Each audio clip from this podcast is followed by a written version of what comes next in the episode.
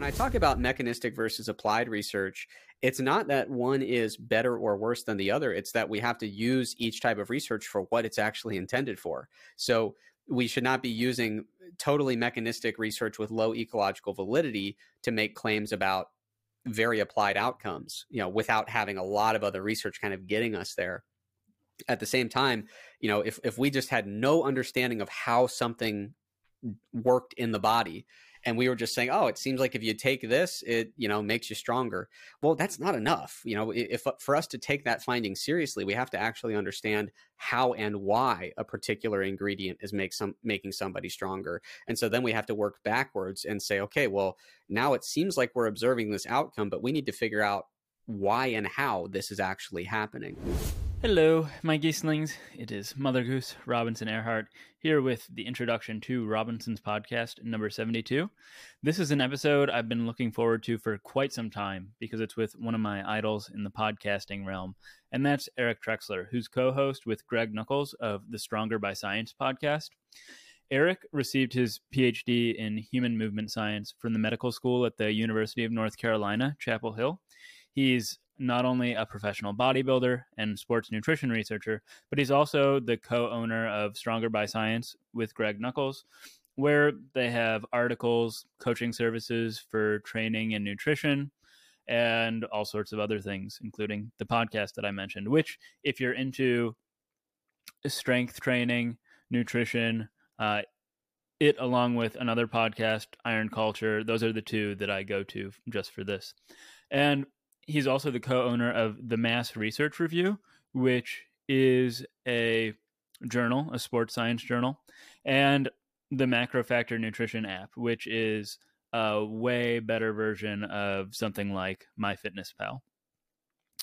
Now, Eric and I in this episode discuss some philosophical concerns in sports science, including methodological limitations in study design and human error in reasoning. So, among some other topics, we talk about the ecological validity of mechanistic reasoning. So, just for example, what this might mean is if we test something in the proverbial petri dish, how can we generalize or draw from this implications in the real world? Or how do we go from studies in the real world and then look back and try to determine what mechanisms caused what we have observed. And then we also talk about the ways in which funding and other practical constraints guide research and some ethical considerations that factor into the study of steroids and other performance enhancing drugs. So there are links in the description. I really, really highly recommend checking out the Stronger by Science podcast. And without any further ado, I hope you guys enjoy this conversation as much as I enjoyed talking with Eric.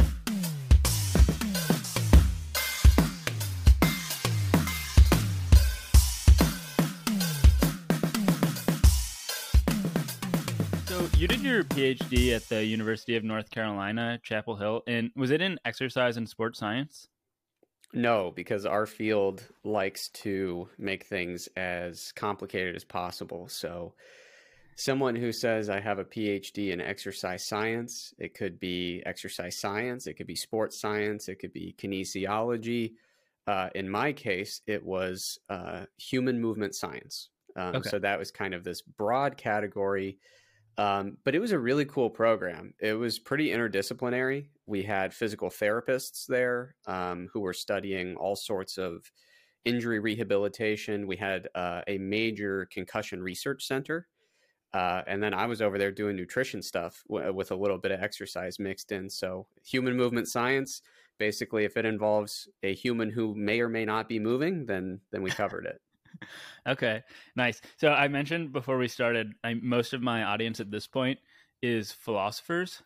So before we get into some of the more philosophically interesting aspects of your domain and research, I'd like to hear a bit about the sort of training an exercise scientist undergoes or a human human movement specialist like what, so what's that, your coursework like like that sort of thing yeah um, well like i said there's there's a lot of uh, diversity from program to program um, and and so yeah, it is one of those fields where you really need to look in the curriculum to figure out is this going to be the right the right thing for me.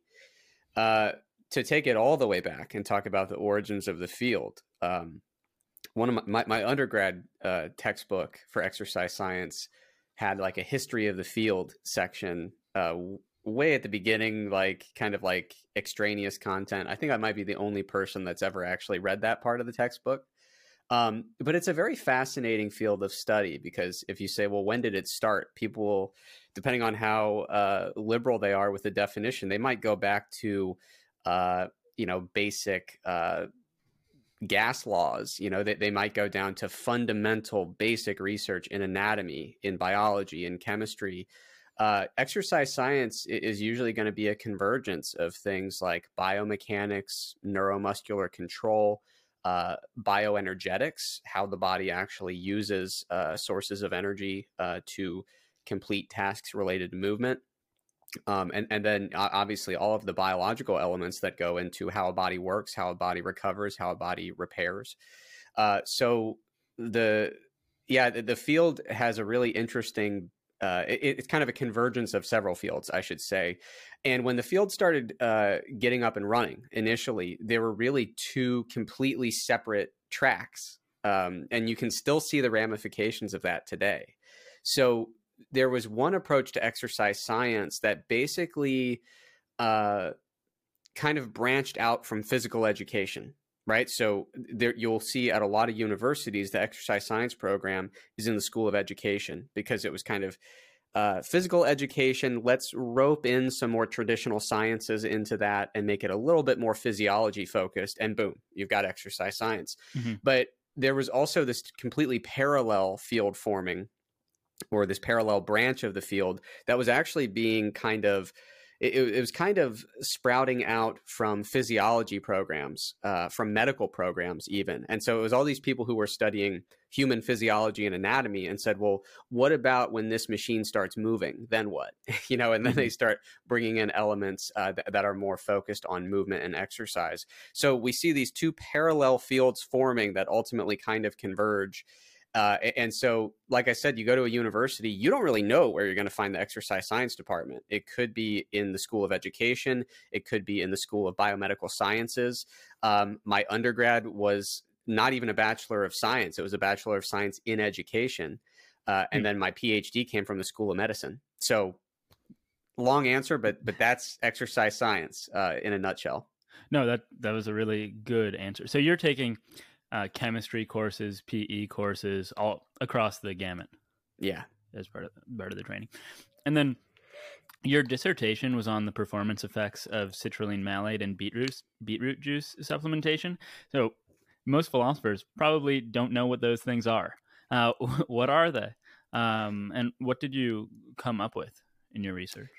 Yeah, so I was really interested in looking at those ingredients. Um, they, they, are ingredients that uh, you can find in a typical human diet, but also have been used in dietary supplement formulations.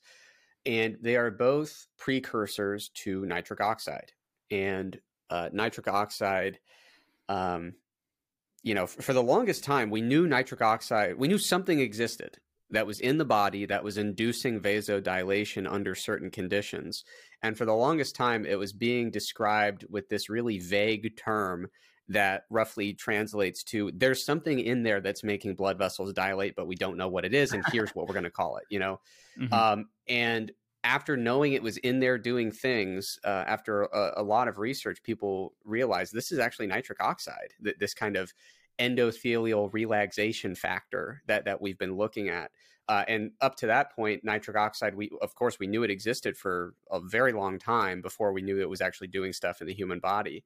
Um, so we're like, oh, that like atmospheric thing we talk about, nitric oxide, that's actually you know in the body doing physiologically meaningful things. And so then you know, uh, it was like the the Time magazine molecule of the year in like 1998, I think, and people said, okay, now we know what this is, and we need to figure out exactly what it's doing. Uh, so, of course, there is a lot of interest in how it might impact the cardiovascular system, blood flow, blood pressure, uh, things of that nature, uh, any issues related to perfusion of blood throughout tissues. Um, so, so there was a lot of interest in clinical ap- applications, but then uh, people who exercise were starting to realize these nitric oxide boosters seem to be doing something, or these nitric oxide precursors.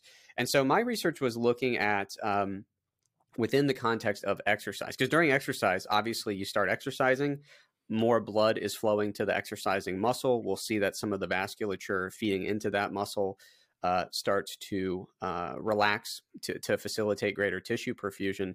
So, my, my, research was kind of building on prior research uh, where we were looking at, in the context specifically of resistance exercise, are we seeing that these nitric oxide precursors augment or enhance that response to exercise where we're getting more uh, vasodilation, more tissue perfusion, more blood flow to the muscle that's exercising?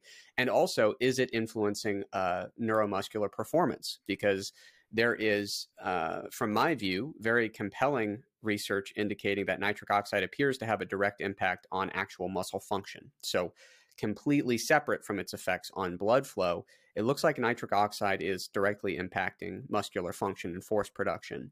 Uh, and so that's what my research was looking at. Um, unfortunately, you know, I, I, you know, set the hypothesis and roll with it. You know, I, I was expecting that we would see uh, much more pronounced effects uh, of supplementation. Ultimately, we did not. Um, but that is very telling uh, in hindsight. I mean, you always want to have the big splashy finding that confirms what you were expecting to see. Uh, but in the case of my dissertation research, we've we uh, found that it really didn't do much for specifically isometric muscular performance. So where it basically the um, you know the, the leg is in in a fixed position, uh, or I, I, should say not isometric, isokinetic. So the the leg is extending at a fixed uh, speed, basically. So we, we were doing isokinetic leg extension, uh, where where the leg instead of moving as fast as you can, uh, basically we're, we're, locking it in, and the leg can only move so fast. So you're doing as much force as you can at a given speed.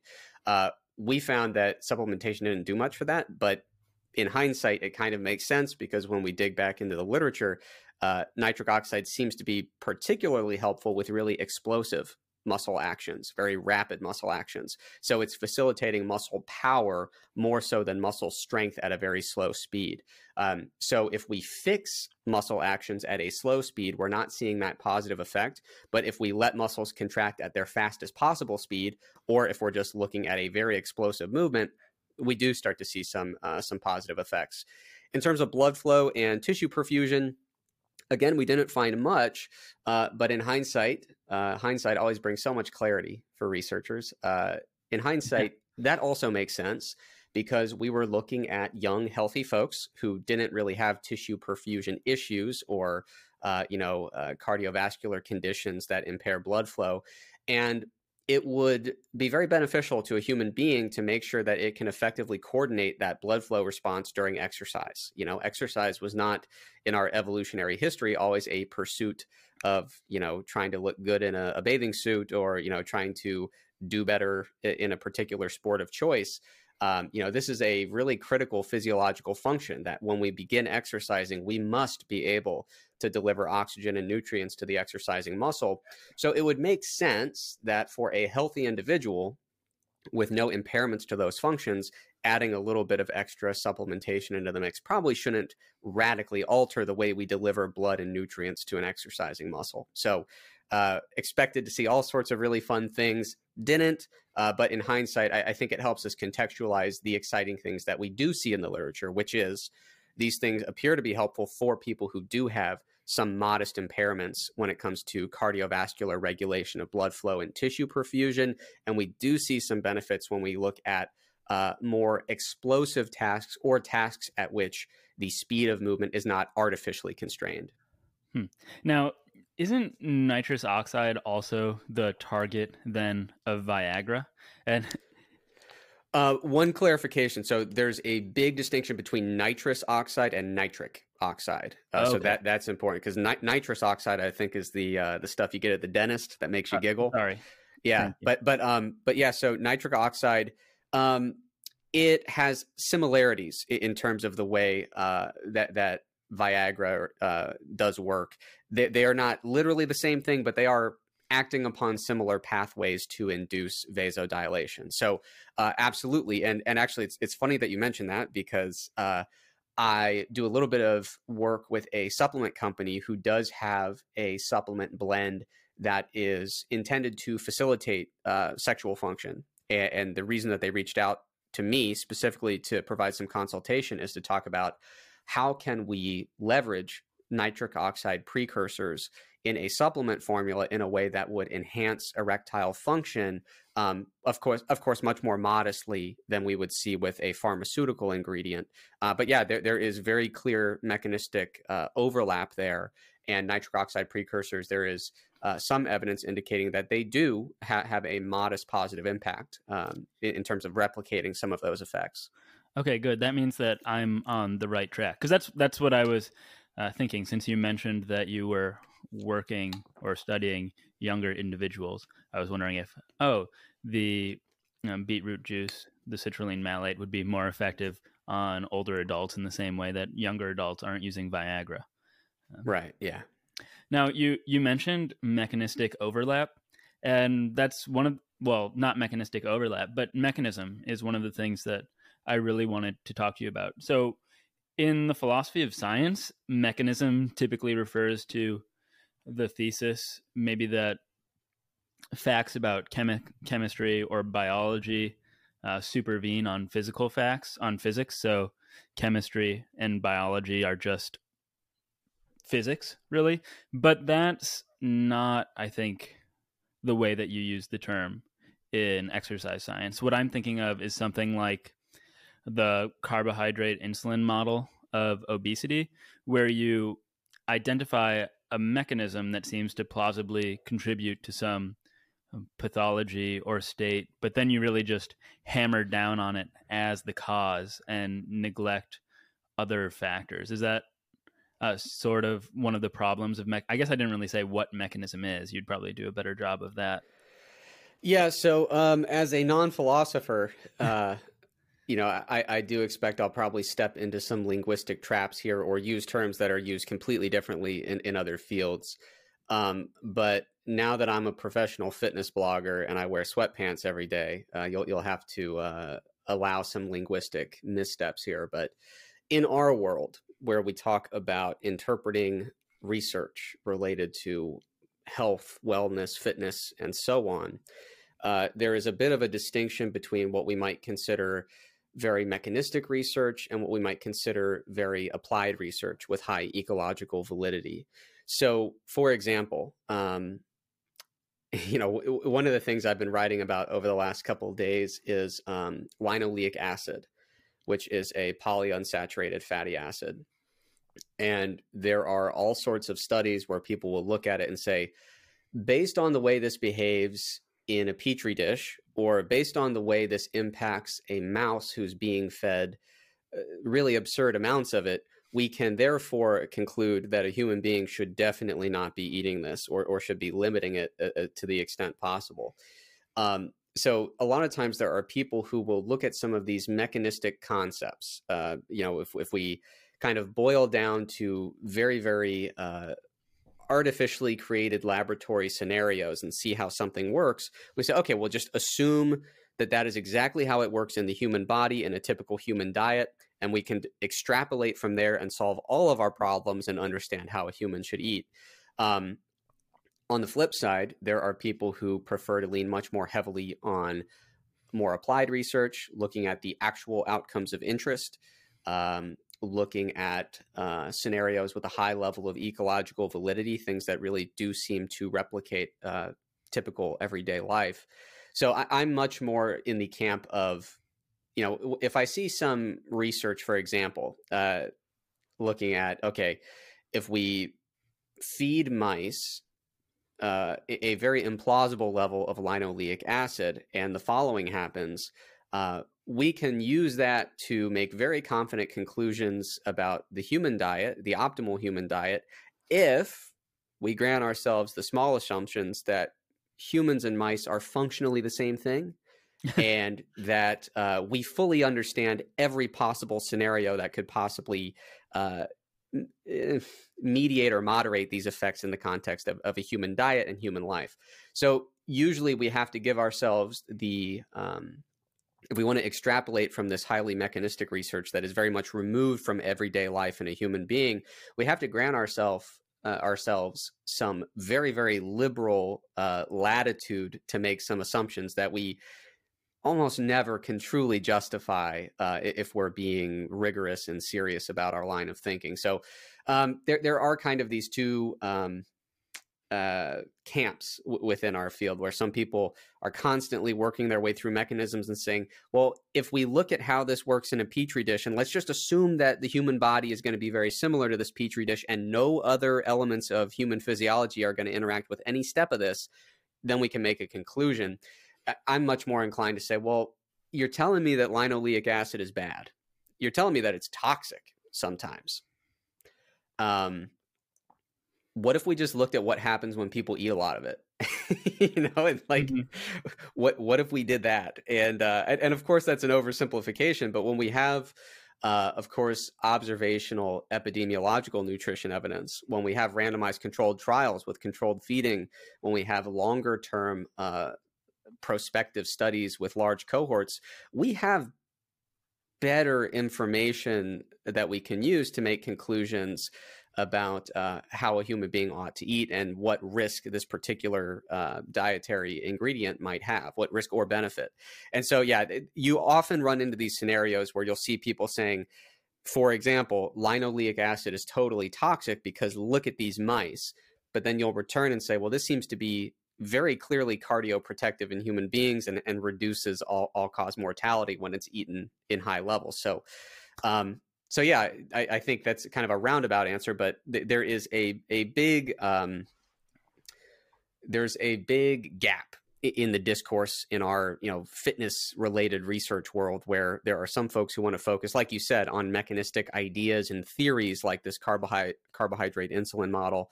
And then you know other folks will come in and say well we've done a lot of randomized controlled trials and if your model is right then we should expect to see X. But when humans actually try to apply this theory, this mechanistic basis, and try to put that into an intervention, it just doesn't work. And so um, that that's kind of the gap. Mm-hmm. What is linoleic acid? What what does it do? Yeah, so it, it's an omega six polyunsaturated fatty acid. So it, it is an essential fatty acid um, that the, the body cannot make in sufficient quantities. So we do have to consume it in our diet, and uh, it has you know many functions in the body. It's it's uh, uh present in uh, the membranes of cells. Uh, it's it's ubiquitous. It, it, it's uh, you know just like omega three fatty acids will get co- incorporated into different cells and tissues and have various physiological functions.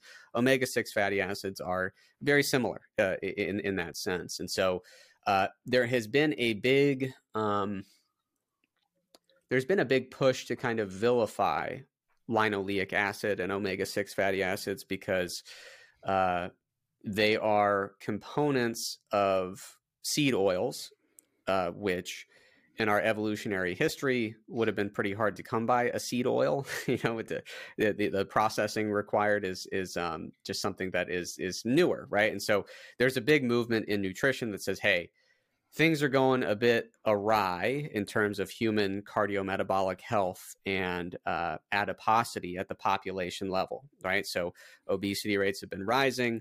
Uh, the uh, prevalence of cardiometabolic disease has been rising over the last several decades. And so people are very quick to say, we need to find the one dietary ingredient that is fueling that trend, right? And so we've gone through a lot of phases with that saturated fat, uh, dietary cholesterol, sugar, carbohydrate in general, uh, alluding to the model that you mentioned, the carbohydrate carbohydrate insulin model. We're always kind of perpetually shuffling through and saying, if we just find the one the one dietary component or ingredient, then this will solve all of our problems.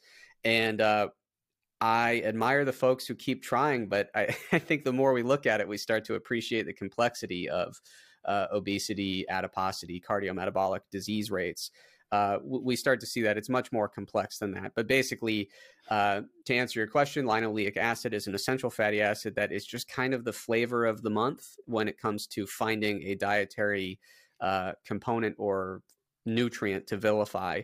The idea there is that it is uh, susceptible to lipid peroxidation and and uh, you know leads to a bunch of excess inflammation and causes all these sorts of issues. Sometimes people will throw in there the idea that it causes us to kind of passively overeat, um, which is very soundly rejected by human evidence, but it seems to be that that, that way in mice, which again kind of uh, instructs us that we need to be very, very cautious about extrapolating from uh, non-human models when human models could be eth- ethically uh, and feasibly um, investigated.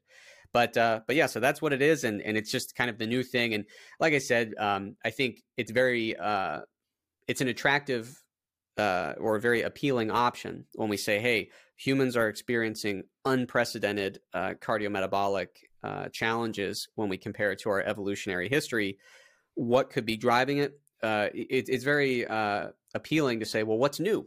You know, what, what is a thing we eat now that we could not have eaten, you know, 10,000 years ago, 5,000 years ago.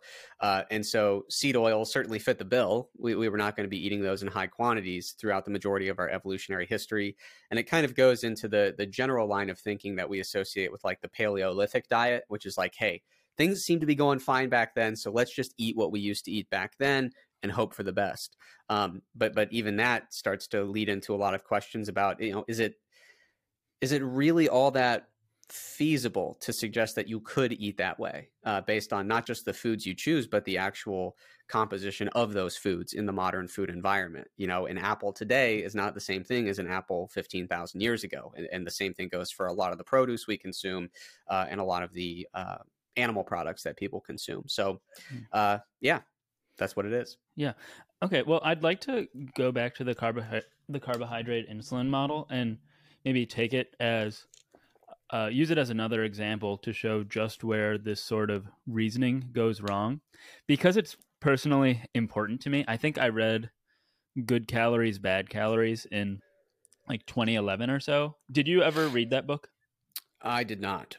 Okay, so that's uh, for people who don't know. It's a book by Gary Taubes, who's one of the major proponents of the carbohydrate insulin model, and I think still is uh, a proponent of it. The last I heard, and for I don't know how long, seven, eight years, I was really I was convinced by it. I thought the the book, as an, from an outsider's perspective, was extremely well argued and well written. I mean, he is a journalist um, and a smart guy, so he can write a good book.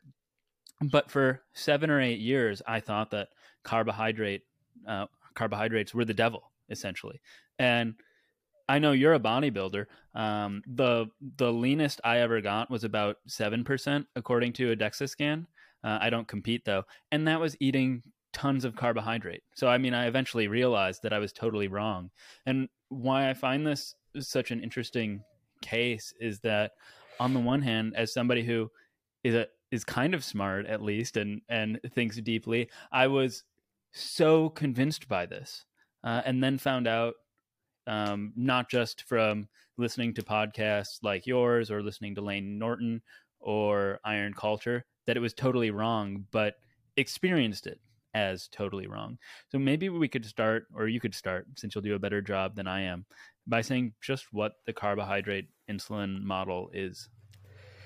Yeah, well, you read the book, so you might you might be able to describe it even better than I could. Um, it, I, I, will admit it's one of the uh, it's one of the theories that I was aware of, you know, and and had looked over it, but um, even you know, b- by the time I got interested in this stuff, um, I had seen enough that uh, knowing the relevant literature, I, I saw the argument and I said, well, that doesn't work you know so i never mm-hmm. i never really got into that phase of my uh, career where i felt like debunking it or drilling down into it really aggressively because um, yeah i mean the, the general idea here uh, you, have got these two uh, uh, rival camps or schools of thought and there's the carbohydrate insulin model which broadly proposes that people uh, develop obesity gain weight gain fat and ultimately develop cardiometabolic diseases because they are specifically overeating carbohydrate.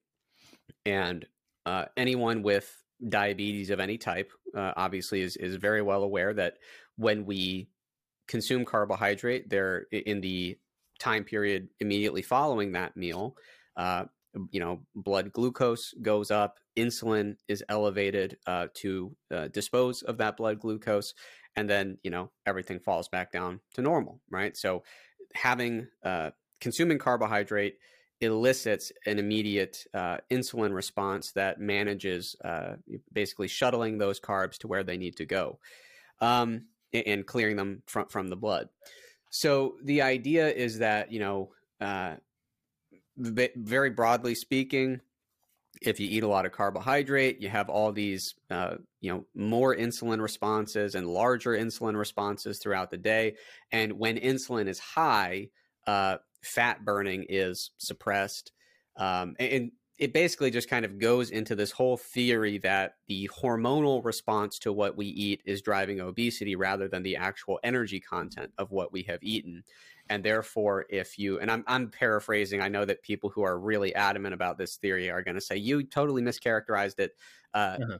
yes i am i'm not I, holding I'm just, you to that standard yeah i'm not I, I haven't really been uh, one of the reasons i haven't been really getting too deep into this uh, particular um, theory or argument is because it seems to be changing over time. And I, I remember, I don't remember all the details, but there was a paper that came out, a big kind of collaborative review paper that came out um, within the last year or two. Uh, I know we talked about it on the Stronger by Science podcast, but basically, a lot of the biggest proponents of the carbohydrate insulin model said, you know, oh, no, no, you totally misunderstand what we were getting at. And then it seems like they're kind of trying to retrofit the model until it basically approximates the competing model. Just say, you know, which, which, is basically a concession of like, yeah, this doesn't really work in the way we initially kind of formulated and uh, shared it with the world. But uh, ultimately, the idea there is that the hormonal response and specifically the insulin response to the meals we eat is what is actually driving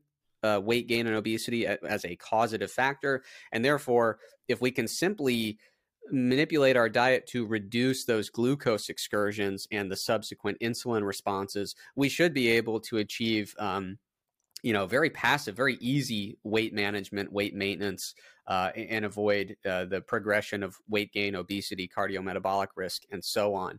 And then, of course, the the competing theory is um, usually uh, approx- uh, abbreviated as calories in, calories out, you know, or, or the energy balance model. Um, and again, very superficial overview here. Um, the idea is, hey, if if you eat more energy than you're burning, uh, you know, laws of physics and thermodynamics do apply. That energy has to go somewhere, and uh, if we consistently eat more energy than we are, or, uh, or, consume and absorb more energy from the diet than we're burning in terms of our daily activity and energy expenditure, if we're in this consistent surplus where the intake exceeds the expenditure, we're probably going to store it. And the, the best, uh, easiest way for humans to store extra energy is at, by adding new fat tissue.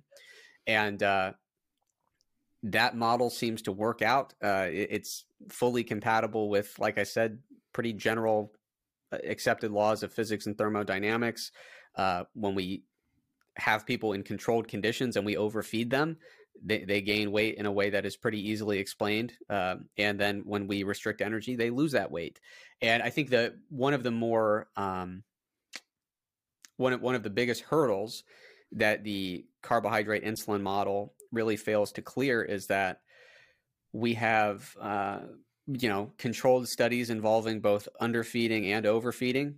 And we can very, very clearly draw the line between energy intake and, you know, subsequent body composition responses and the carbohydrate content, uh, you know, the the things that should moderate insulin responses in a meaningful way, they just don't really seem to be very predictive of subsequent changes in body weight, body composition, or the progression of anything that we would really associate with cardiometabolic disease risk. So uh, the energy balance model seems to work quite well uh, in terms of explaining what happens in controlled feeding conditions. And the carbohydrate insulin model seems to, to really fall short when it's put to the test in controlled conditions. I think one of the things that muddies the waters a bit is that we need to branch out. So, you, you know, you asked me to describe what is exercise science. I think another uh, very valid question is what is nutrition? And it's not just biochemistry and bioenergetics. There is, you know, nutrition involves human behavior, psychology, uh, social factors, environmental factors. So one of the things that muddies the waters a bit is you'll hear from all sorts of folks who say, "Oh, I cut out carbs and I lost a bunch of weight, and I tried other diets and they didn't work." And on the surface, you'd say, oh, wow, looks like another win for the carbohydrate insulin model. But in reality, what we're seeing there is, in most cases, carbohydrate reduction for those individuals in their psychological context and social context and environmental context seems to be the most sustainable and feasible way to reduce their energy intake. And so it's, uh, you know, it's kind of a little um, easy. Uh, theoretically easy strategy to say how can i reduce my energy intake and start losing weight? Well if i don't eat carbs you know i'm probably not going to be taking shots of olive oil to replace those calories. Uh, and so yeah mm-hmm. for a lot of people that does end up being a very feasible intervention. But it's not because insulin is you know this root cause of obesity and things like that it's because they found a feasible way to uh, to end up reducing their energy intake. And a lot of times, people on the other side will say, you know, I, I, took this energy balance model seriously. I tried to to really carefully watch my calorie intake, and it didn't work for me. Mm-hmm. Um, and so that kind of works on the other end of people seemingly kind of losing faith in the energy balance model. But usually, what's going on there is uh, adherence is very difficult. And even if you are making an earnest effort to adhere to a calorie reduction diet, uh, sometimes it can be just logistically very challenging to to very accurately quantify um, your energy intake. And then a you know there's just error associated with tracking. And then a third factor is energy expenditure is dynamic. Uh, and, and, so uh, almost two years ago, we released the MacroFactor Diet app, which helps people track their calories, um, you know, track their changes in, in body weight and body composition over time. And what it does is it provides an estimate of an individual's energy expenditure, um, you know, based on the data inputs that are going in. And energy expenditure is pretty dynamic. Uh, so, for example, if you decide I want to gain 30 pounds and you start eating really, really hard, you start really over consuming calories, your energy expenditure will go up uh, in, in, the process of that. And so, what was allowing you to gain weight at a particular pace at the beginning of the process, uh, you're going to have to eat more if you want to eventually maintain that pace of weight increase.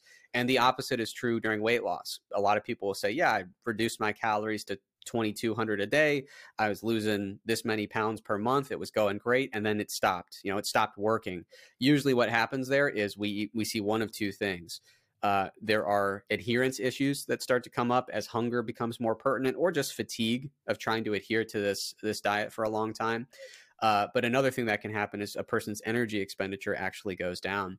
And so we have seen just from talking to users in our online communities, a lot of folks who say, yeah, I, I used to always think that I was kind of a non responder to diets because they would stop working after a while but now I can see how much my energy expenditure actually tends to drop when I do a weight loss diet.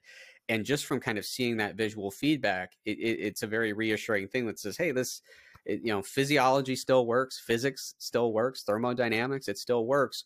But what we need to do is adapt to the physiological reality of energy expenditure dropping as we go.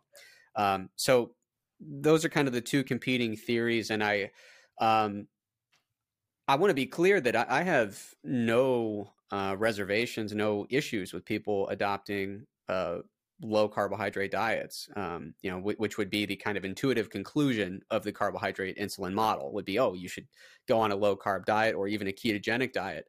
I mean, if you look at the, um, you know, the the app that we designed, I, I, was kind of the person in charge of all the macronutrient allocations and, and the lo- underlying logic there.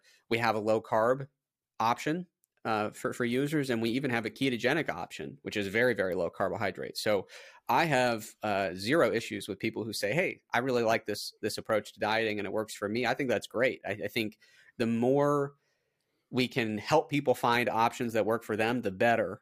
Um, but yeah, I think the the underlying kind of mechanistic underpinning this idea that we must go low carbohydrate for success because we need to to really aggressively manipulate insulin responses the the empirical evidence just really isn't there hmm. and just to maybe sum up my understanding is that it's not that the the mechanism doesn't work. I mean, we know that eating carbohydrate raises uh, blood glucose, raises insulin. You mentioned those things. It's that the body is just so complicated that you can't reduce it to one factor. Uh, there are other competing mechanisms that will interfere with the effect that you expect from reducing carbohydrate that will prevent the sort of anticipated weight loss. Yeah, yeah, and I mean that's that's kind of one of the the overarching issues with um, folks in fitness, exercise, nutrition who will take a isolated mechanistic finding and extrapolate to an applied right. outcome. Right. You know, like I said, there are a number of assumptions that have to be leaned on in order to make that leap. And usually, one of the assumptions that's never stated is if we just assume that we know every single thing that could possibly impact this chain of events, then what I say, you know, my, my following conclusion should be correct. And we we almost never have a full understanding of every single. I mean, if you look at like a little flow chart of like human uh, energy metabolism, it's just massive, complex, overly complicated web of all these interacting factors. Um, so so yeah, the the issue is not that you know lowering carbs doesn't work. I mean, for for some people, it's a very viable uh, route to to weight loss and fat loss. Uh, but the issue is trying to say that that insulin is the single thing that needs to be modified in order to impact all these various outcomes. Uh, th- there's just too much complexity, and you know sometimes, for example, people will say, "Oh, you know, insulin is the fat storage hormone." Well, you can still store fat without the the uh, the action of a, of a large insulin response. So a lot of times it's just uh, a, a, great deal of oversimplification for things that are very very complex. So um, yeah i usually tell people I, I, the carbohydrate insulin model based on the empirical research particularly the research done in controlled feeding studies in humans that the research just doesn't support the theory. But if you uh, really prefer a low carb diet that's a, a completely viable option uh, for a um, for something that's ultimately very complex. There's a lot of complexity with human weight regulation, and if you can find a feasible intervention that gets you where you're trying to go, then then that's that's what it's all about. Mm-hmm. In my case, there's sort of a, a psychological motivation or predisposition to oversimplify things. So I recently interviewed uh, this professor Tania Lombrozo of uh, Princeton, who runs a lab called the Concepts and Cognition Lab, where she largely researches explanation and the sorts of phenomena we find jump out at us as uh, demanding explanation or the sort of intuitions we have about what make good explanations. And in the case of the carbohydrate insulin model, if I immediately cut out carbohydrates from my diet, I might lose 10 pounds in on the scale in five days. And if I haven't been eating carbs and I suddenly add them, I will see my scale weight jump up 10 pounds. And of course, you and I know that this is because of water retention. But most people aren't really, they don't have that knowledge just because they're not listening to um, Stronger by Science. Um, and when we see this, on the scale, we immediately jump to the oversimplified explanation oh, it's because I cut out carbohydrates, I lost 10 pounds of fat. And they aren't realizing the much more complicated situation, which is when you have less carbohydrate in your body, you are storing much less water.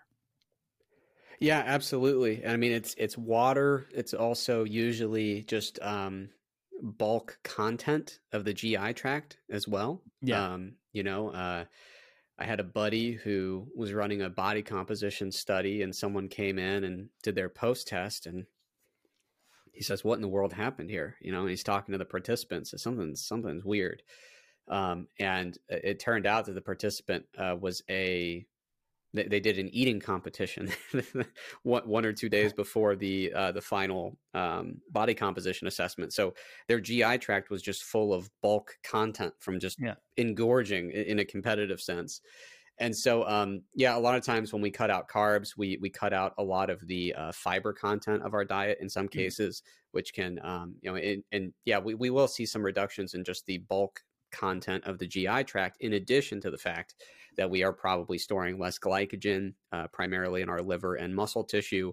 Uh, and the glycogen often leads to some degree of uh, of water retention as well. And some people even end up uh, reducing their sodium intake a little bit, depending on their dietary preferences mm-hmm. when they make a large change like that. So, one of the things that I, th- I think you're you're um, you're very correct in pointing out is that the major advantage of these carbohydrate restricting uh, diets is that they exploit some of these quirky little physiological things that induce a fairly rapid drop in body weight.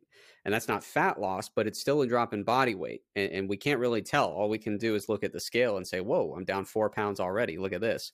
And so yeah. it does kind of lead into this um, when you experience that intended outcome so rapidly uh, and it seems like wow that wasn't so hard at all i think you you are kind of primed and, and conditioned to say okay when i am able to effectively reduce carbs, I know that that, that I have very rapid and very repeatable success. And therefore, you know, even if I kind of lose interest in it and I regain the weight eventually and whatever, the next time I diet, I know that I should be doing low carb because I've already experienced this success once before.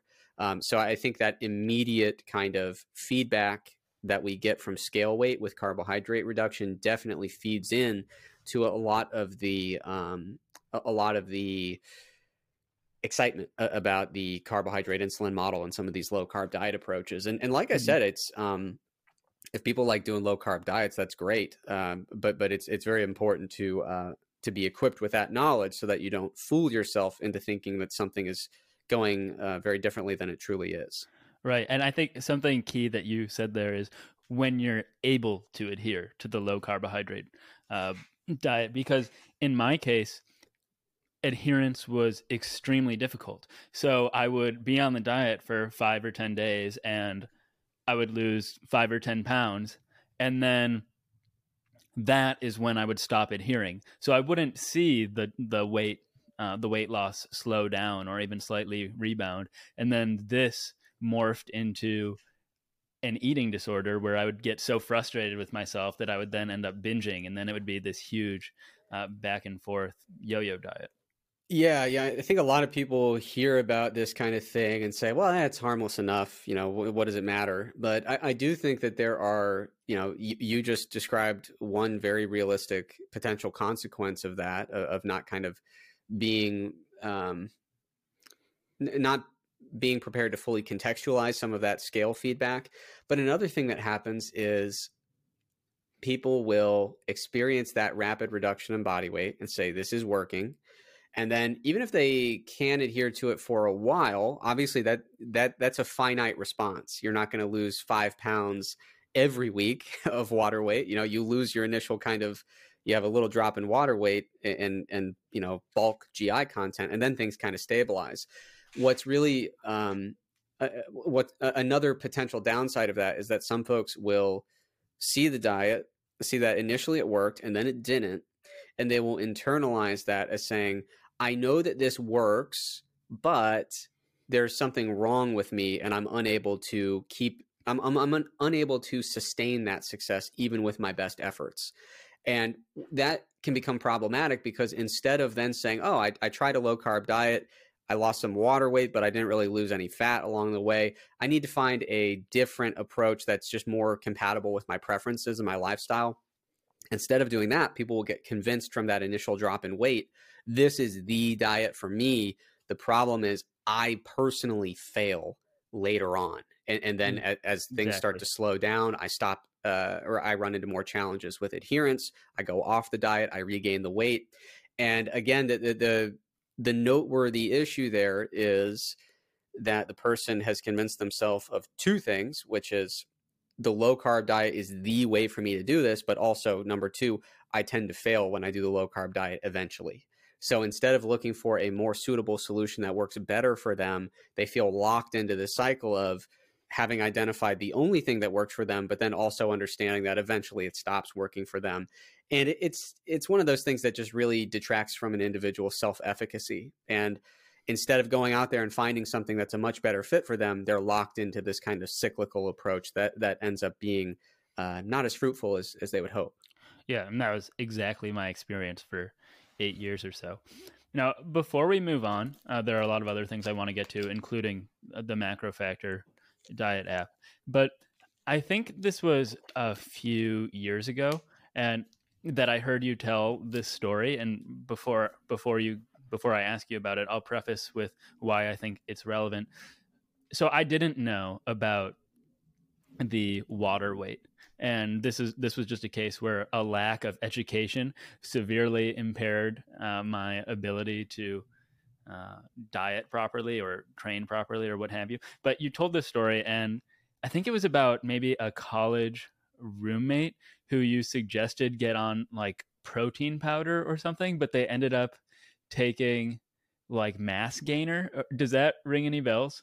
So okay, yeah. I th- so this was a story that Greg told actually. Oh, okay. Yeah. So there was someone he knew in college who Greg, your co-host.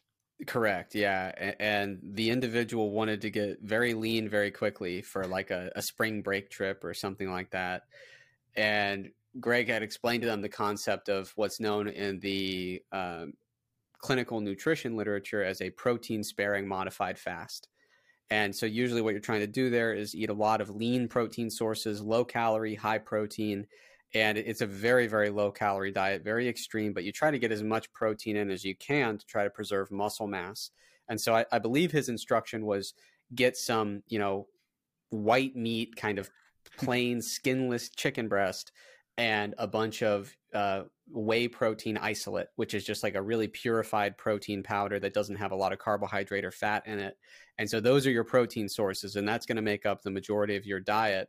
Uh, and there was a miscommunication and and the individual ended up getting a weight gainer protein shake which is just loaded with as many carbs as they can possibly fit in there and, and a bunch of extra fat as well. So it's an intentionally obscenely high calorie protein shake.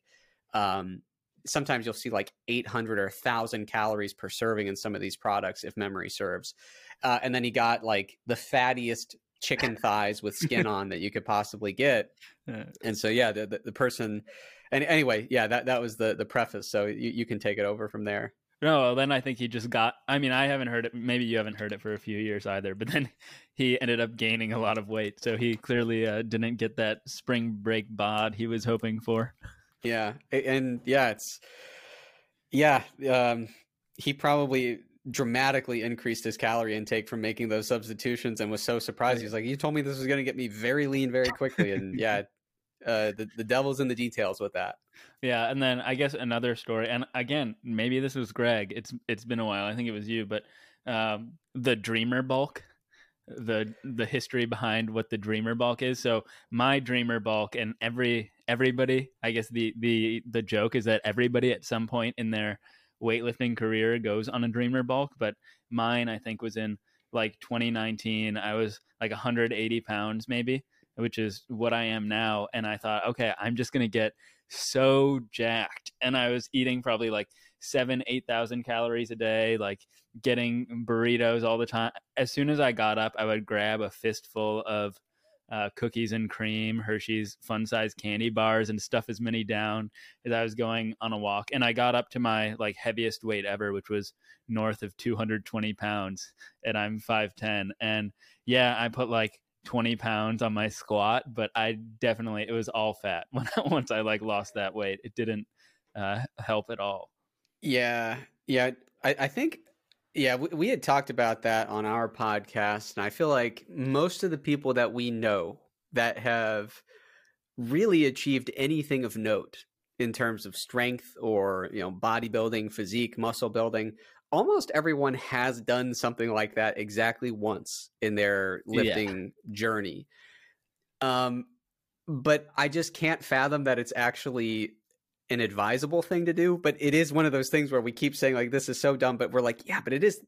Everyone we know has done it that that has succeeded in these endeavors. I, I believe to be a, a completely uh, a, a pure correlation rather than causation in that sense. But um, but anyway, yeah, we've all been there, and I, I remember my first year in college, uh, just putting on obscene amounts of weight and just eating and eating. My first two years in college, I, I really gained a tremendous amount of weight, eating anything and everything available to me and it was fun and you know it worked but it, it, it is kind of funny because i had deluded myself into thinking that it was almost all muscle and you know mm-hmm. i'd see my scale weight going up and i did get a lot stronger yeah. um but man I, I yeah i just i remember thinking in the moment that it was all muscle and then a roommate told me like hey i'm your friend which involves telling you things that are hard to hear uh, and no one else is willing to tell you this but you are gaining a tremendous amount of fat and that's okay if that's what you want to do but it's important that you know that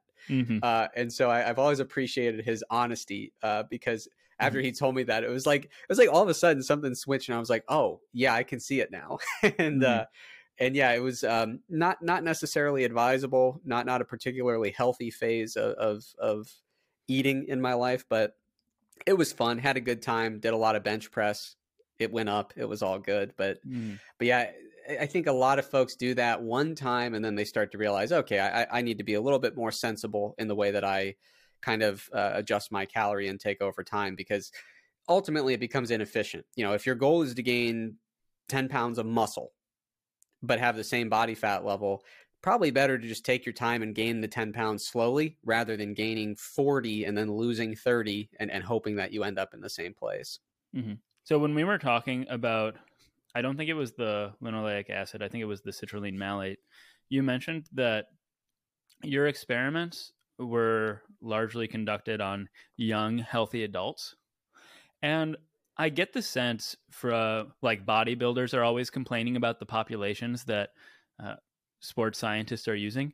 But in general, do the sorts of populations that you typically have access to in a sports science research setting negatively impact the reliability maybe not the reliability of the research but what you can extrapolate it extrapolate from it because i generally get the sense that you're limited to young sort of college age males that w- are willing to take like $20 to come into the lab.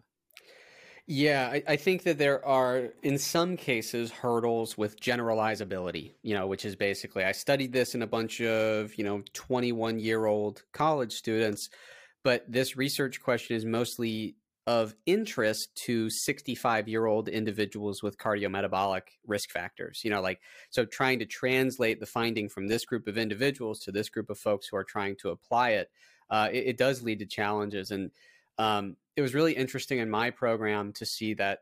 Uh, different lab groups had different opportunities in terms of which populations they were sampling for their research. So, for example, uh, we had folks who would do research on ACL reconstruction and, kind of uh, how that impacts movement. Uh, they they really were locked in. They needed to find people who had ACL reconstructions. Uh, we we did a a study um, on individuals with um, uh, who had recently undergone uh, bariatric surgery. Um, and again, you start getting into these really specific populations where you would you would it's just very very clear that we can't just you know generalize from one one group of, of research participants to a completely different population. Some of these uh, populations are so specialized um, and, and, the research questions are so specific that you, you have to be really mindful of that. Um, and, and that is one of the things that, that came up in my, um, you know, as I was kind of reviewing the literature explaining why we failed to find benefits pertaining to uh, things like blood flow.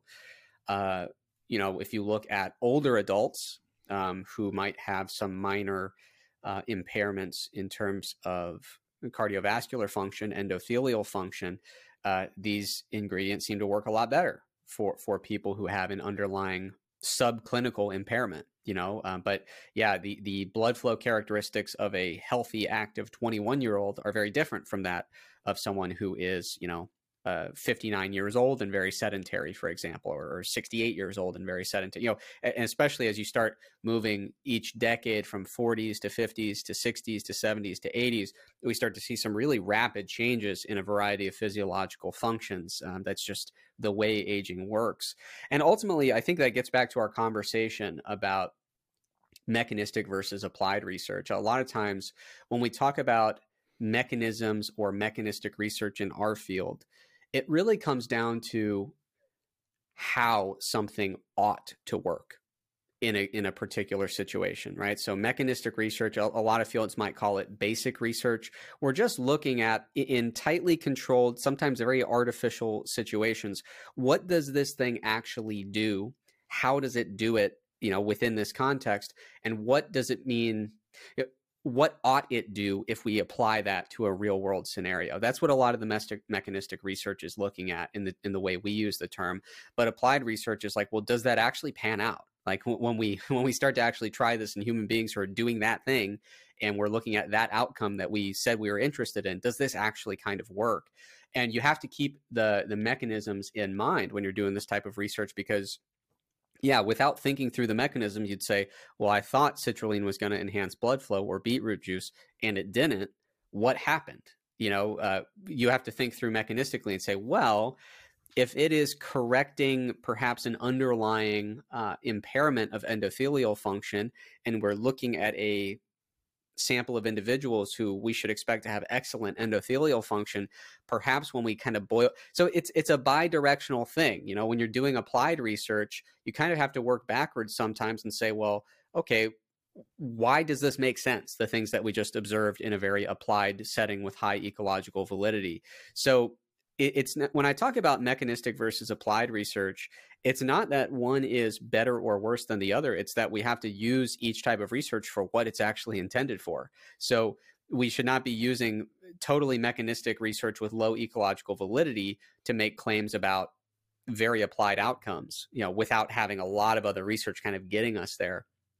At the same time, you know, if if we just had no understanding of how something worked in the body, and we were just saying oh it seems like if you take this it you know makes you stronger well that's not enough you know if for us to take that finding seriously we have to actually understand how and why a particular ingredient is make some making somebody stronger and so then we have to work backwards and say okay well now it seems like we're observing this outcome but we need to figure out why and how this is actually happening. So the, the two types of research are, I mean, they, they build upon one another, they support one another. It, it's this, uh, you know, constant um, you know you, you, need all of it in order to have a cohesive understanding and a comprehensive understanding of how research is working but um, but yeah the, the, biggest issue is when people kind of misapply things or they think only of applied outcomes without the mechanistic underpinning because because like you said when you're um, you know for, for someone like me a lot of our research if we're looking at how a particular supplement works a lot of times we do have the latitude or the flexibility to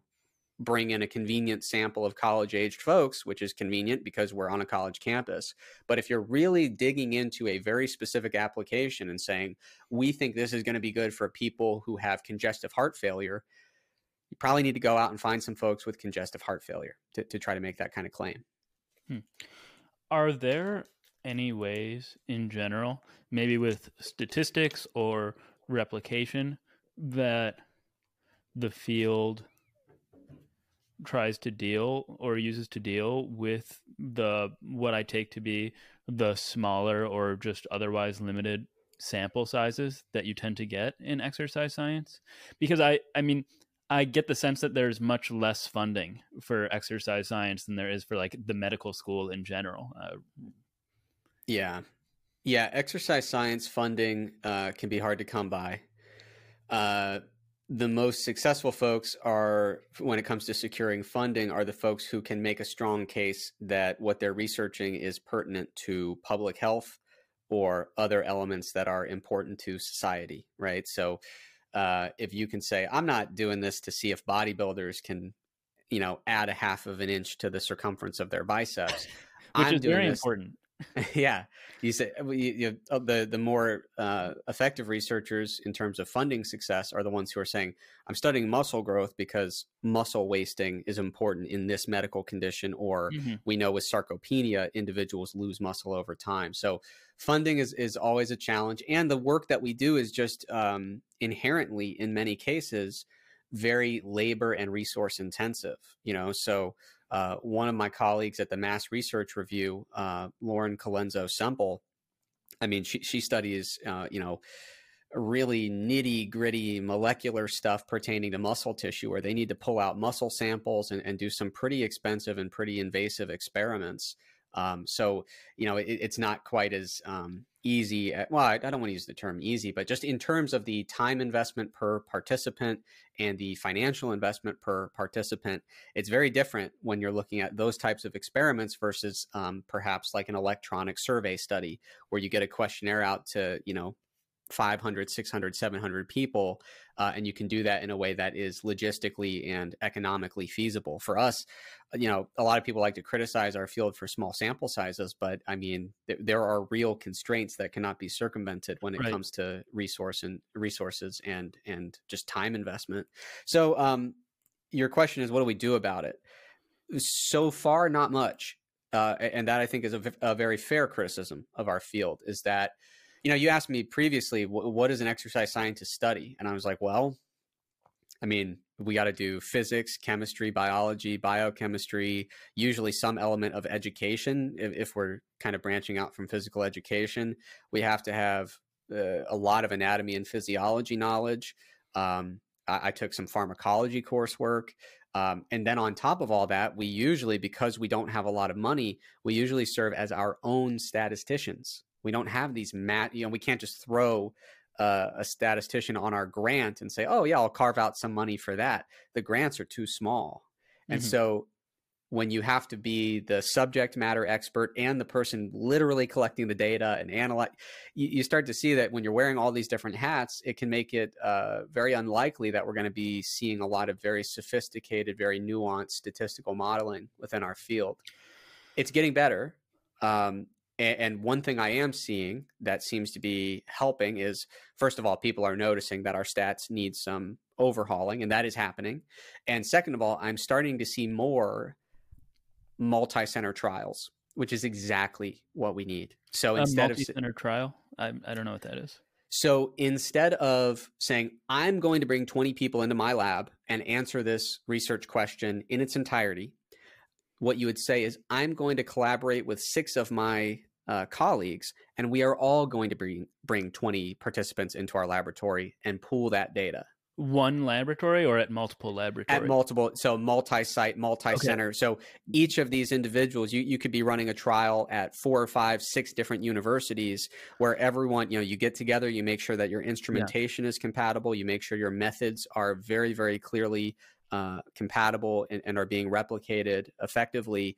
And you basically are doing the same study at several places at once and trying to uh, kind of uh, be able to spread that workload and, and, pool some resources together to make sure that you can actually have a large enough trial to make meaningful conclusions that are mm. robust and rigorous. Because you know, it's one of those things where I, I, know a lot of researchers who say, yeah, I'm looking for an effect size this big if I'm being rigorous and, and honest with my expectations here.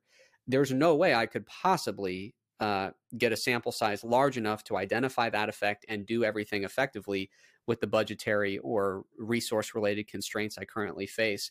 And I think multi center trials are going to help us team up and collaborate to get bigger sample sizes so we can address some of these issues more effectively. And then, of course, the two go hand in hand because as you start doing multi center trials, a t test isn't going to cut it anymore. You need to start actually dealing with the clustering in your data. And so now you need to bring in uh, some more nuanced statistical analysis. So I am seeing all the right things happening in the field and I want to acknowledge that, like I said, I'm a professional blogger who wears sweatpants. So um, I don't take any credit. Like I'm not saying, "Hey, we're doing better." I'm saying, "Hey, you're doing better," and I think that's fantastic, and I and I applaud that. So I don't want to make it seem like, "Oh, we're like I don't. I'm not even part of that. Uh, I'm just a person who's been complaining about it for five or ten years, and now is starting to see some of that stuff occurring, and is is really happy about that." Hmm. Yeah, no, this multi-center trial idea is interesting to me. So, granted, that seems to raise new budgetary issues, but two two things that you didn't mention that it seems like this sort of model might address is one uh, issues of replication. So, if you only have it at one site, it might not replicate. Uh, but if you have it at six sites, then it seems like you have a much you can have a much higher credence that it will replicate. And then one other issue. So when you mentioned that the um, the sports scientist serves as the statistician, the subject matter expert, the uh, experimenter. That seems like it could raise ethical concerns. If one person is overseeing all of this, then you really have to place a lot more trust in that person. And in every field, you have um, scientists who uh, aren't ethical. But if you have six scientists running their own labs, then you can feel safer assuming that they all get somewhat similar data that they're not all uh, corrupt individuals. Well, yeah, it'd be interesting if you do a, a, trial at six different centers and one of them reports an effect size, you know, a Cohen's D of 1.3, and everyone else comes up with zero, and you say, hey, what happened over at site number six, you know? Yeah. Um, so I, I, do think that it kind of uh, alleviates those concerns. And I, I will say, I oversimplified a little bit. So normally within a research team, these are small teams. It's going to be usually a, a, professor and whatever grad student help they have. Um, and so there will be measures taken uh, to ensure just kind of the baseline best practices in science. So for example, when I say the one person is collecting the data, doing the analysis, all that stuff, there will be some degree of allocation of responsibilities to ensure things like blinding, for example, where you don't have literally one person who does the allocation and then does all of the measurements and then does the analysis. So like you know usually you'll diversify those tasks a little bit among the small team you have to make sure that you can ensure uh, for in most cases we try to do double blinded studies to the extent possible in our field. So you you will try to have some degree of just separating those tasks out enough to protect blinding. Uh, but generally like i said it's the um the, the people who are doing the stats in most of the studies in our field are not statisticians. They just aren't. They're subject matter acts subject matter experts who have been equipped with just enough of a statistical skill set to keep pace with what I would consider to be the bare minimum expectations within the field, which is usually, uh, in most cases, a fairly straightforward application of kind of the basic toolkit of the general linear model. So t-test, ANOVA, uh, correlation, and linear regression. And I know all the statisticians who are listening said, "Hey, everything you just explained is the same model." I know it, it, GLM, I get it, but but that's usually the the way that the, the, the statistical training works is we'll learn the basic stuffs like you know different types of data, basic probability, and then I'll say, "Here's a t-test, here's ANOVA, here's correlation, here's regression." Try not to mess anything up too bad. And that's kind of how it goes. Hmm. One other problem, and I'm sorry that for sorry for uh, pounding these potential problems with sports science no, research good. on your head.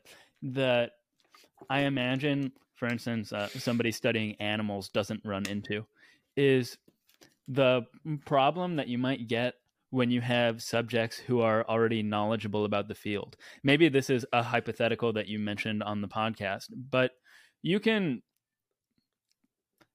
change or or give monkeys whatever sort of food you want. They can't really protest. They they have to obey or yeah, they have to obey. they have to eat what you give them if they're hungry. But if you want to study like different amounts of protein uh, what that affect how that affects muscle growth and your your participants are bodybuilders you're going to have a real tough time giving one group of bodybuilders 50 grams of protein a day they're just not going to do it so you can't study it. Yeah. Is this does this replicate i guess or generalize to other studies that might be performed in sports science it's always something you have to keep in mind um, where, where you have to say, so for example, with a protein study like that, perhaps one thing you would try to do is um, say, you know, this isn't the best for ecological validity, but maybe the majority of your protein is coming from powders and we can use a placebo powder so that the folks will say, oh, I don't know what's going in here, but we'll see at the end of the study, you know? So mm-hmm. uh, double blinded studies and the use of ethical and effective placebos usually play an important role there. There are some specific research questions where it's just very difficult to do blinding, and you do have to kind of.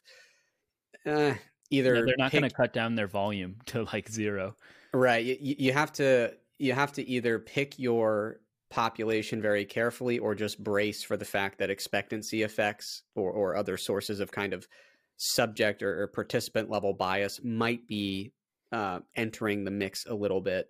Um, but you know, it's it, it is a, challenging thing. one of the other challenges related to that um, is aside from uh, people kind of knowing what to expect and trying to deal with that expectancy in studies that are not blinded. Kind of a, a related thing that you've you've alluded to is level of control.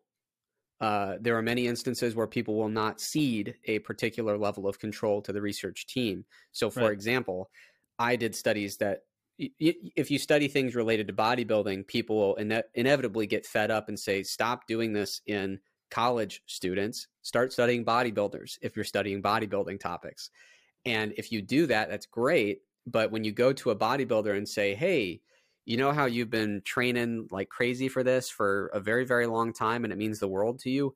Why don't you let me dictate what you're going to be doing the the six weeks leading up to competition? I mean, the answer is going to be absolutely not. You know, so in many cases, I mean, trying to deal or trying to work with, um, try, trying to collaborate with, uh, sports teams. You know, high level athletics it's very very difficult to have any level of control over what they might be doing so the idea of doing an experimental manipulation is almost always off the table. You have to rely on usually observational uh, types of uh, of studies when you're working with high level athletes because they will not let you control their training. There's too much at stake to them. Uh, and even then some uh, sports organizations are so protective of any edge they can get over the competition they won't even let you observe what they're doing you know, they, mm-hmm. they won't even tell you uh, what goes into the secret sauce of how they prepare for competition. So it, there's always this kind of cons- this constant tug of war or battle going on where people are saying we need more research eh, research in these really specialized high level athletes and then the other folks saying i'm trying but they won't let me they won't let me control anything they do so i can't do an experiment or they won't even mm-hmm. let me know what they're doing so i can't do observational work in, in this population. So it's it, it's really challenging. Mm-hmm. One other sort of concern that comes to mind involves performance enhancing drugs. So I don't think people realize, like your average gym goer, I don't think they realize how many, what percentage of people, if you go to a Planet Fitness or an LA Fitness, the amount of people that are taking performance enhancing drugs. So there are people taking uh, at your local gym drugs that are made for breast cancer patients or for horses. And I imagine that even though that, I mean, studying that would be very important for public health, you can't run trials in at the University of North Carolina um, where you're testing horse drugs on on college students. Yeah, I mean it's it's uh, I, I yeah it's tough because I mean I, I I do natural bodybuilding where right, right. where there's no drug use, and so when I was doing a lot of one-on-one coaching, I would restrict my coaching to natural competitors, and even when I was making content, I would I would often either explicitly or implicitly say, "Hey, by the way, this content really only applies to natural bodybuilding because." You know, for example, if I'm talking about how sex hormones change during dieting, a lot of times we'll see reductions in sex hormones when you get really lean and start under eating chronically. It's like I can't even begin to generalize this to someone who's using exogenous sex hormones, uh, you know, especially you know high levels of anabolic, uh, you know, androgenic steroids, because first of all, I, I mean, th- there's minimal research on it, um, and, and second of all, there there's virtually no research in this particular context. And, you know, so it, it, does get tricky when you start adding that into the mix because no one, no one really knows what anyone else is on. And even if you wanted to give evidence based guidelines, there's just not an underlying base of evidence that that is um, solid enough to really to really try to get into all that stuff in your in your content or your coaching or whatever i mean for me it's uh, the, the, drug use stuff like i've even had situations where um, you know i've seen situations where even if you do have the good fortune of collaborating with a sports team who allows you a high level of access you publish the research and someone say ah they're probably all on steroids anyway you know and so it, it always kind of there's this kind of cloud that hangs over uh, exercise science where in some cases you got people saying oh i think all those folks were on steroids um, and then there are other folks who are saying hey i'm on steroids. How does this apply to me? It, it's it's just one of those things that is so um, no one really talks about it and so a lot of the folks who are um, trying to get like the best possible evidence or you know evidence-based recommendations pertaining to anything steroid related it's really like for lack of a better i mean there's a couple studies with doses that get into ranges that that put people might use um, for competitive purposes but it really is kind of just like an oral tradition that gets passed down from yeah. you know my steroid guy told me this and his steroid guy told him that and it, it is one of those things where it is um, it, it's kind of like the wild west where there's, there's these folks who are making new compounds uh, people who are experimenting with them. It's it's a strange world and i i can't even remember what question you asked but the answer is are steroid do steroids complicate everything the answer is yes because we just yeah. no one knows what anyone's on and uh, even if we did we don't have any real strong um, research by which to contextualize, you know, what we're seeing. I think the the question I asked was, well, I don't know if it was a question, but I was raising the the point that it would be very important or useful for public health to run studies on steroids, uh, people taking performance enhancing drugs, but you just can't do it because it's not ethical. Uh, but yeah. the next question, though, that I had uh, before we get into MacroFactor, which I really want to talk a lot more about, is are there more general ethical concerns that sports scientists have to keep in mind when they're designing experiments or appearing before IRBs that might not be endemic to other areas of science? Yeah. So first, let me uh, clarify. Now that you restated the question with uh, with the steroid stuff, um, the um, there are people who do public health research on steroid use. Um, it's just very limited. You know, we, we have to go off of self reported uh, histories of steroid use and try to. There's a lot of case studies, for example, where you can say, okay, tell me all about what you did the last 10 years, and, and then we can kind of figure out how that might be contributing to the cardiac issue that we're treating you for. So there's a lot of case studies, there's a lot of anonymous survey data forms of evidence. It, it, would be a lot more informative to have randomized controlled trials, but like you said, it's it's those are few and far between. There are a couple. Um, I mean, more than a couple. There's a small number of studies that use, um, you know, like uh, there's a researcher with the last name Bhasin who did some studies um, where they did actual varying doses of anabolics. We can even, yeah, and there's some clinical applications where people use exogenous anabolics and we can kind of make some inferences there. But usually the dosing and the types of compounds being used are just not even close to what people are using on the cutting edge these days. So we have to rely on, on other forms of evidence.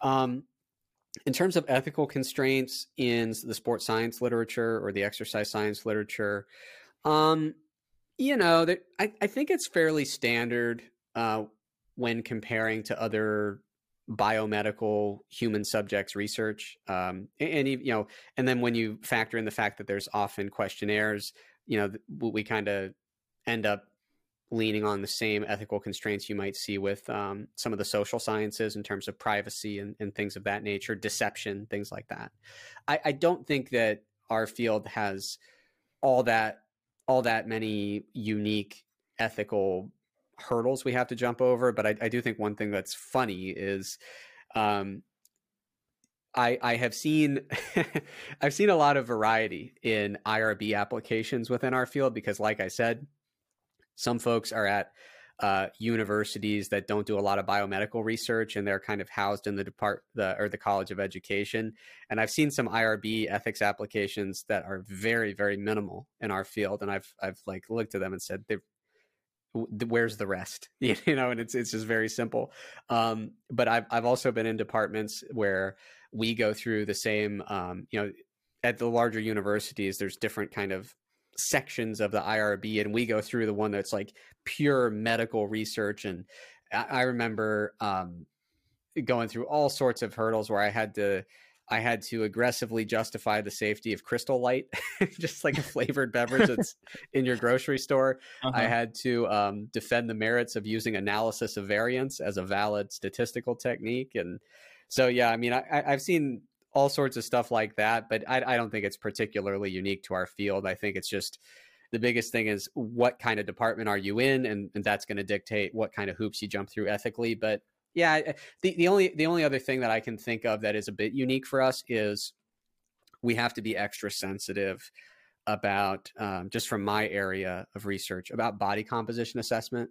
We need to make sure that participants are very well informed. For example, if you're doing skin fold analysis for body composition, like, hey, I I am going to be pinching the subcutaneous fat layer, not hard, but I'm, you know, it's going to be something that makes a lot of people feel very uncomfortable, very self-conscious.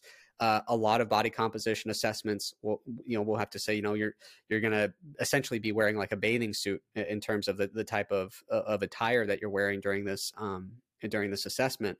So there there are some of those things that we have to be extra mindful of. Is just making sure that participants are informed of what these assessments involve and making sure that they're comfortable with that um, because we don't want to surprise anyone with a situation that's going to make them feel uncomfortable, embarrassed, self conscious, anything like that.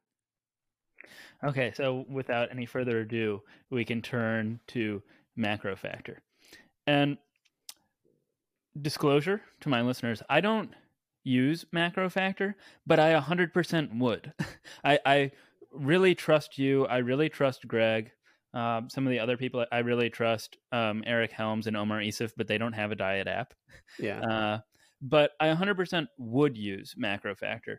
And when people, I mean, since I'm like the the fit strong friend, people are always asking me um, how to track their macros, things like that. And I do that myself because I like tweaking things and I have fun with it. But I tell them, you don't want to do this. Trust me look at MacroFactor if you if you want to check out an app but because i do that I w- want to talk more about it and i want to get to i want to learn more about it so you didn't you didn't ask me to talk about this so th- this isn't an advertisement i'm i'm generally curious so maybe though for my listener my philosopher listeners who i actually you might be surprised maybe maybe you wouldn't be but a lot of philosophy people are very interested in fitness and health they're just not they're working out a lot but they don't do a lot of research on this sort of stuff. So, what yeah. generally are macros and why do we want to track them?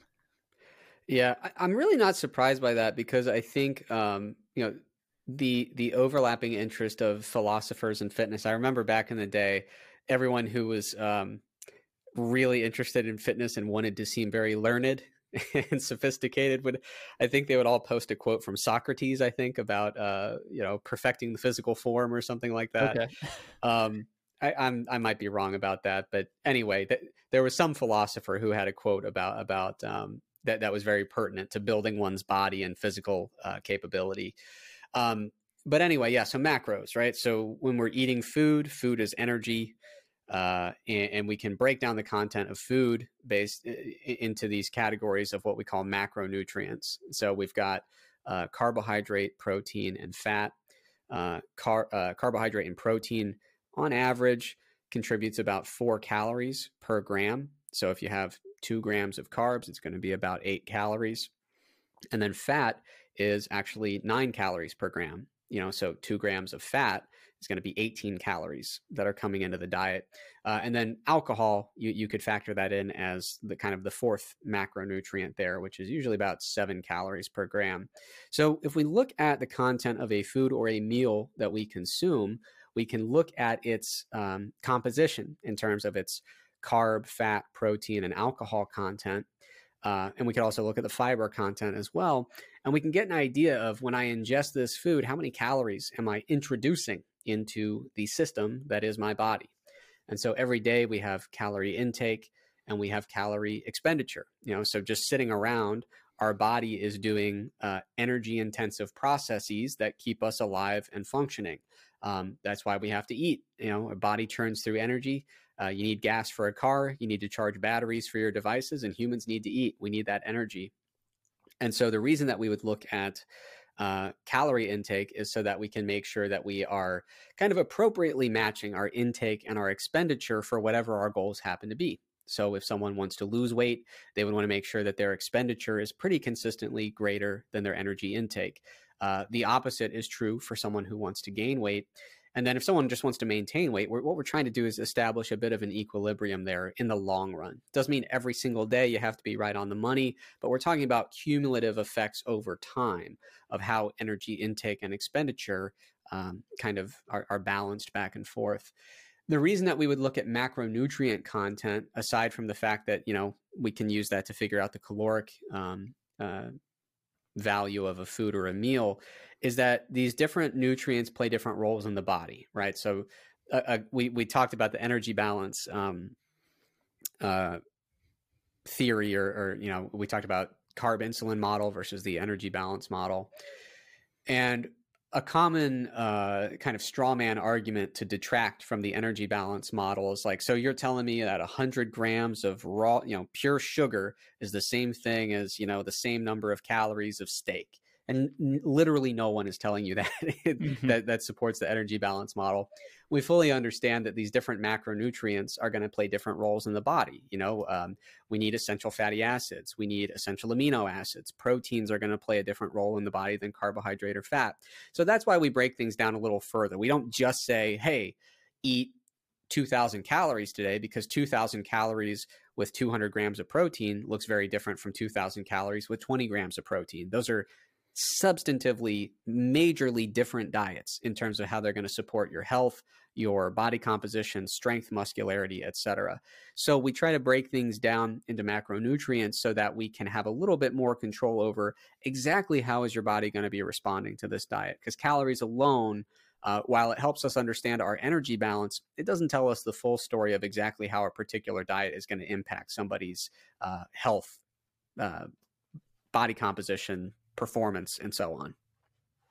Okay. So then, how does the app specifically work? So I would, if I downloaded it, I would input my weight naturally. Mm-hmm. What other things would I say? I suppose I would probably um, tell you my body weight goal, uh, maybe my level of activity. But w- what sorts of other inputs does the app take? Yeah, so when a, a person just is like just getting started, um, we'll, we'll do a little onboarding sequence where we gather enough information to estimate baseline total daily energy expenditure, right? So, uh, basic demographic information will ask you things about your height and weight, um, estimated body fat percentage or body composition. Um, you know, we'll kind of run through some really basic stuff so that we have enough information to use a valid. We'll ask you about uh, your activity level, uh, you know, physical activity, exercise, etc we'll ask you enough questions to get an idea so that we can use a validated equation to estimate your total daily energy expenditure. Um, and for us, that serves as a starting point because we're also going to ask you, well, what is your goal here? what are you trying to do? And we frame that goal in terms of changes in body weight or body mass. So people might be using the app because they want to stay relatively weight stable as they pursue an athletic goal. You know, so as far as the app is concerned, the goal is weight stability, and that is facilitating whatever athletic goal. You know, for example, there's some sports where athletes tend to lose weight over the course of the season. Maybe they don't want to do that. Maybe they want to make sure they're eating enough to maintain weight. Um, the most common use cases of our app would be people who either just have no idea what they're eating and want to keep tabs on it just to have the information, or people who are specifically trying to gain or lose weight, or I guess another inst- application of that would be people who have lost a bunch of weight and they really want to be diligent about maintaining all the weight loss that they've achieved. So we'll ask you enough information to estimate your your kind of starting energy expenditure level ask you your goal about you know do you want to gain weight lose weight maintain weight if so how quickly do you want to gain or lose weight so we, we frame it as the rate of weight gain or weight loss rather than just I want to lose 20 pounds. It's more like I want to lose uh, half a pound a week, for example. So that gives us enough information. And then, you know, we'll ask about your food preferences. Do you like high carb diets, low carb diets, et cetera? So we have this kind of onboarding sequence that goes pretty quickly, but gathers a lot of information so that we can provide kind of a, a starting point uh, of recommendations. So, you know, based on where you're at and where you're trying to go, we think you probably want to be consuming this many calories a day this much carbohydrate, this much fat, this much protein. And that is where things start to get really interesting. And I should preface I'm talking about the kind of coached mode here, which is what most people use, where the app is kind of coaching you along the way. There are other modes of operation where you can just set your own targets for everything, you know, so there's different layers of customization. But with the coach programs, once we get the baseline stuff up and rolling, that's where the interesting stuff really begins because every day you're going to be tracking uh, your food intake, food and beverage intake. And one of the biggest priorities was to make our food logging experience as efficient as possible. And our, our developers, Corey and Rebecca, are magicians. I think that they've created the most efficient, most seamless food logging food logging workflows that that I could poss- possibly imagine. Um, and so we try to make it the ease of use be, be a really high priority. So as a, a, user is using the app, they're going to be weighing themselves every day, tracking their body weight over time, tracking their nutritional intakes over time. And what we can do uh, is we boil in a few assumptions here uh, to facilitate calculations. But if we know how your body weight uh, and by extension body composition is responding to a particular uh, energy intake over time, if we apply some smoothing functions to your weight trend to make sure that we're not responding to noise rather than signal, we can triangulate the information about your trends in body weight and your trends in energy intake. And we can determine if you are actually eating the right amount of energy to be on track with your goal. You know, we can kind of back calculate based on changes in body weight and composition, based on trends in um, in energy intake, we can kind of back calculate what your energy expenditure ought to be by, by using some assumptions about um, the the energy density of different body tissues. And so we have this kind of running estimate of your your daily energy expenditure that we can use in conjunction with all the other data to refine your targets over time. So for example, someone, you know, based on the initial preliminary estimate, we think, "Oh, you should be losing weight at the intended rate." With you know 1900 calories per day.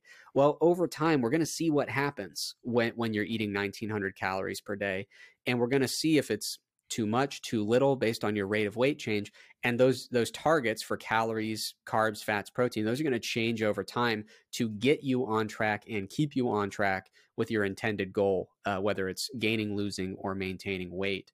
Um, and so someone might say well you're overcomplicating things right? Because if if all you want to know is, you know, is weight loss happening quick enough or not? You know, is it happening too fast, too slow, or just right?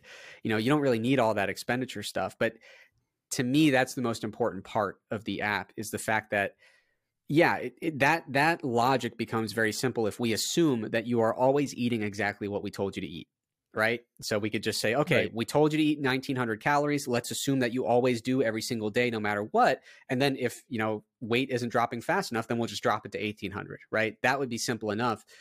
But the reason that we go through the process of thinking about things like tissue energy density, triangulating all this information to estimate expenditure is because our app functions in a in a way that we call adherence neutral, which basically means our app continues to refine your estimates even if you're not adhering to the targets for for nutrition intake and for energy intake the app can still use all the information that you're putting in to continue refining and triangulating your appropriate target. So whether or not you're perfectly adhering to the targets we can continue to keep a every single day that that data is being entered we're refining our understanding of how many calories you really need to get on track with the goal that you set. And so for a lot of people that's had two consequences. First of all, it's way less stressful when you know mm-hmm. this app is going to continue working even if I slip up a little bit, even if I deviate a little bit. Uh, a lot of people find that to be really reassuring. But one of the things that is really fascinating to me um, from a psychological perspective is some folks said, oh, you made this adherence neutral algorithm that continues providing refined and updated um, targets, even if a person is deviating from the plan people have suggested that that is going to cause people to be you know there's there's less of an incentive to actually hit your target. So people have said well that's going to make make it such that people don't adhere to their diet and then they they never meet, meet their goal. We have found the exact opposite to be true which is we find that because people understand that the algorithm is continuously updating its targets and its understanding of their body day by day with entered information people have told us that they are logging their weight and their nutrition intakes more consistently and more accurately than they ever have before because they feel like instead of being told you have to eat 1900 calories the app is saying probably be good if you ate 1900 calories but let's see what you do and let's see how it goes. And so uh-huh. people feel like they are feeding data into an algorithm that is actually responding to what they did rather than uh, an app saying, eat 1900 calories. And if you don't, leave me alone because you're not doing what it takes and I'm not going to update a damn thing. So um, it, it's been really interesting to see how paradoxically, you know, making it an adherence neutral algorithm for us, it was the only way that made sense because we we've coached people. We know that adherence is not a perfectly stable thing that's going to be perfect all the time. Um, but but paradoxically, people have said, oh, that's going to remove all the incentive to uh, to use the app with a high level of accuracy and consistency. In fact, it, it's it's been completely the opposite. Hmm. No, that that all sounds terrific. And now in the in the interest of time, though, I just have I have one last question, and maybe at some point we can talk more about MacroFactor, or I'll talk to Greg about MacroFactor. But right now, I'm just curious if there are any sort of bells and whistles that take into account uh, current, or I guess more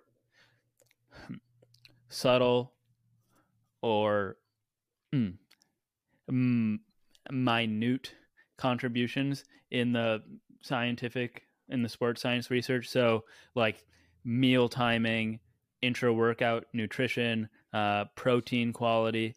Are any of these sorts of things integrated into the app? So, the app is very data heavy. Okay. So, the fine line that we want to straddle is we want to make sure that the insights and the analytics are available to the people who wish to use them but we don't want it to be this overwhelming experience where you know you get slapped on the wrist if we said oh no you you had too much methionine and not enough lysine today because uh-huh. we looked into your amino acid profiles of all your protein sources so we don't we, we want it to be comprehensive and absolutely packed with insights but we don't want it to be overwhelming in terms of the actual recommendations so uh, in terms of meal timing uh, our app is totally compatible with any variety of time restricted eating protocols, intermittent fasting protocols. Um, so if you leave a day blank, we ask you, okay, did you do a fasting day or did you, you know, forget to log your intakes that day because the algorithm is going to treat those two things very differently. So for people who are interested in meal timing, our food log is actually it actually is in the form of a timeline. It's not just oh what'd you have for breakfast or dinner? like putting it into buckets. It's at 7 a.m i ate this and at 11 a.m i ate that. So you can get all the insights you would want looking back at, at your food timeline. Um, you know as long as the um, information has been provided by the food whoever produced the food we you know you could track specific amino acid intakes and fatty acid intakes. So like you talked about protein quality an individual would be able to look back and say oh wow i, I was really low on lysine today. Uh, now i haven't talked to many people who use that level of uh, of insight with their uh, looking through it but you know th- there are some applications where that might be useful. So uh, in terms of the the bells and whistles, um, you know, the the insights are absolutely packed when it comes to to those types of things. I think there's a couple other specific elements you mentioned, but the, the two that I remember are meal timing and and protein quality. But but yeah, I mean the the um the, the analytics in there, the insights that you can draw out from the data that are tracked are they're very very in depth and very immense. Uh, and so we we try to make sure that users can access all of that without being forced into uh, an extremely um, overwhelming experience where where the uh, provided recommendations are are getting into really nitty gritty. You know, oh, you ate your dinner five minutes late, therefore you got to start over. we, we, don't want to encourage those types of really rid. Uh, you know, we would call that you know. Whenever we see apps that are giving extremely cumbersome recommendations about timing and food sources, you can argue based on the psychological uh, psychological uh, psychology literature that falls under the umbrella of rigid cognitive restraint where people are kind of locked into this idea it has to be perfect with timing and food choice and all that stuff we, we absolutely the, the app is characterized by our decision to embrace flexible cognitive restraint, which is let's focus on the big picture, provide all the data that you'd want for insights, and make sure that we're not. One of the reasons we call it MacroFactor, it's kind of a double meaning. So, MacroFactor, of course, macros, short for macronutrients. Um, but it's also a kind of a subtle reminder to focus on the macro factors rather than the micro ah, factors. So focus on uh, the big picture stuff uh, hmm. rather than getting too bogged down in chasing perfection or these ultra minute details. Right. Yeah. I mean that that's something my friend a friend of mine today who's who's not in terrific shape is surfing um regularly now and he asked me how he could start like doing plyometrics to improve his like surfing ability and i i told him you know that's that's like very advanced maybe focus on your gpp for now uh, so right, yeah, I see the, yeah. the the consideration there. So anyway, Eric, this was the best possible introduction to sports science and some of the more relevant philosophical considerations there that I could have hoped for. So thanks so much for talking to me. Yeah, thanks for having me. I, I really enjoyed it. Hold on, Geeslings. Before you go, please uh, like, subscribe, follow if you haven't already. Smash all those buttons.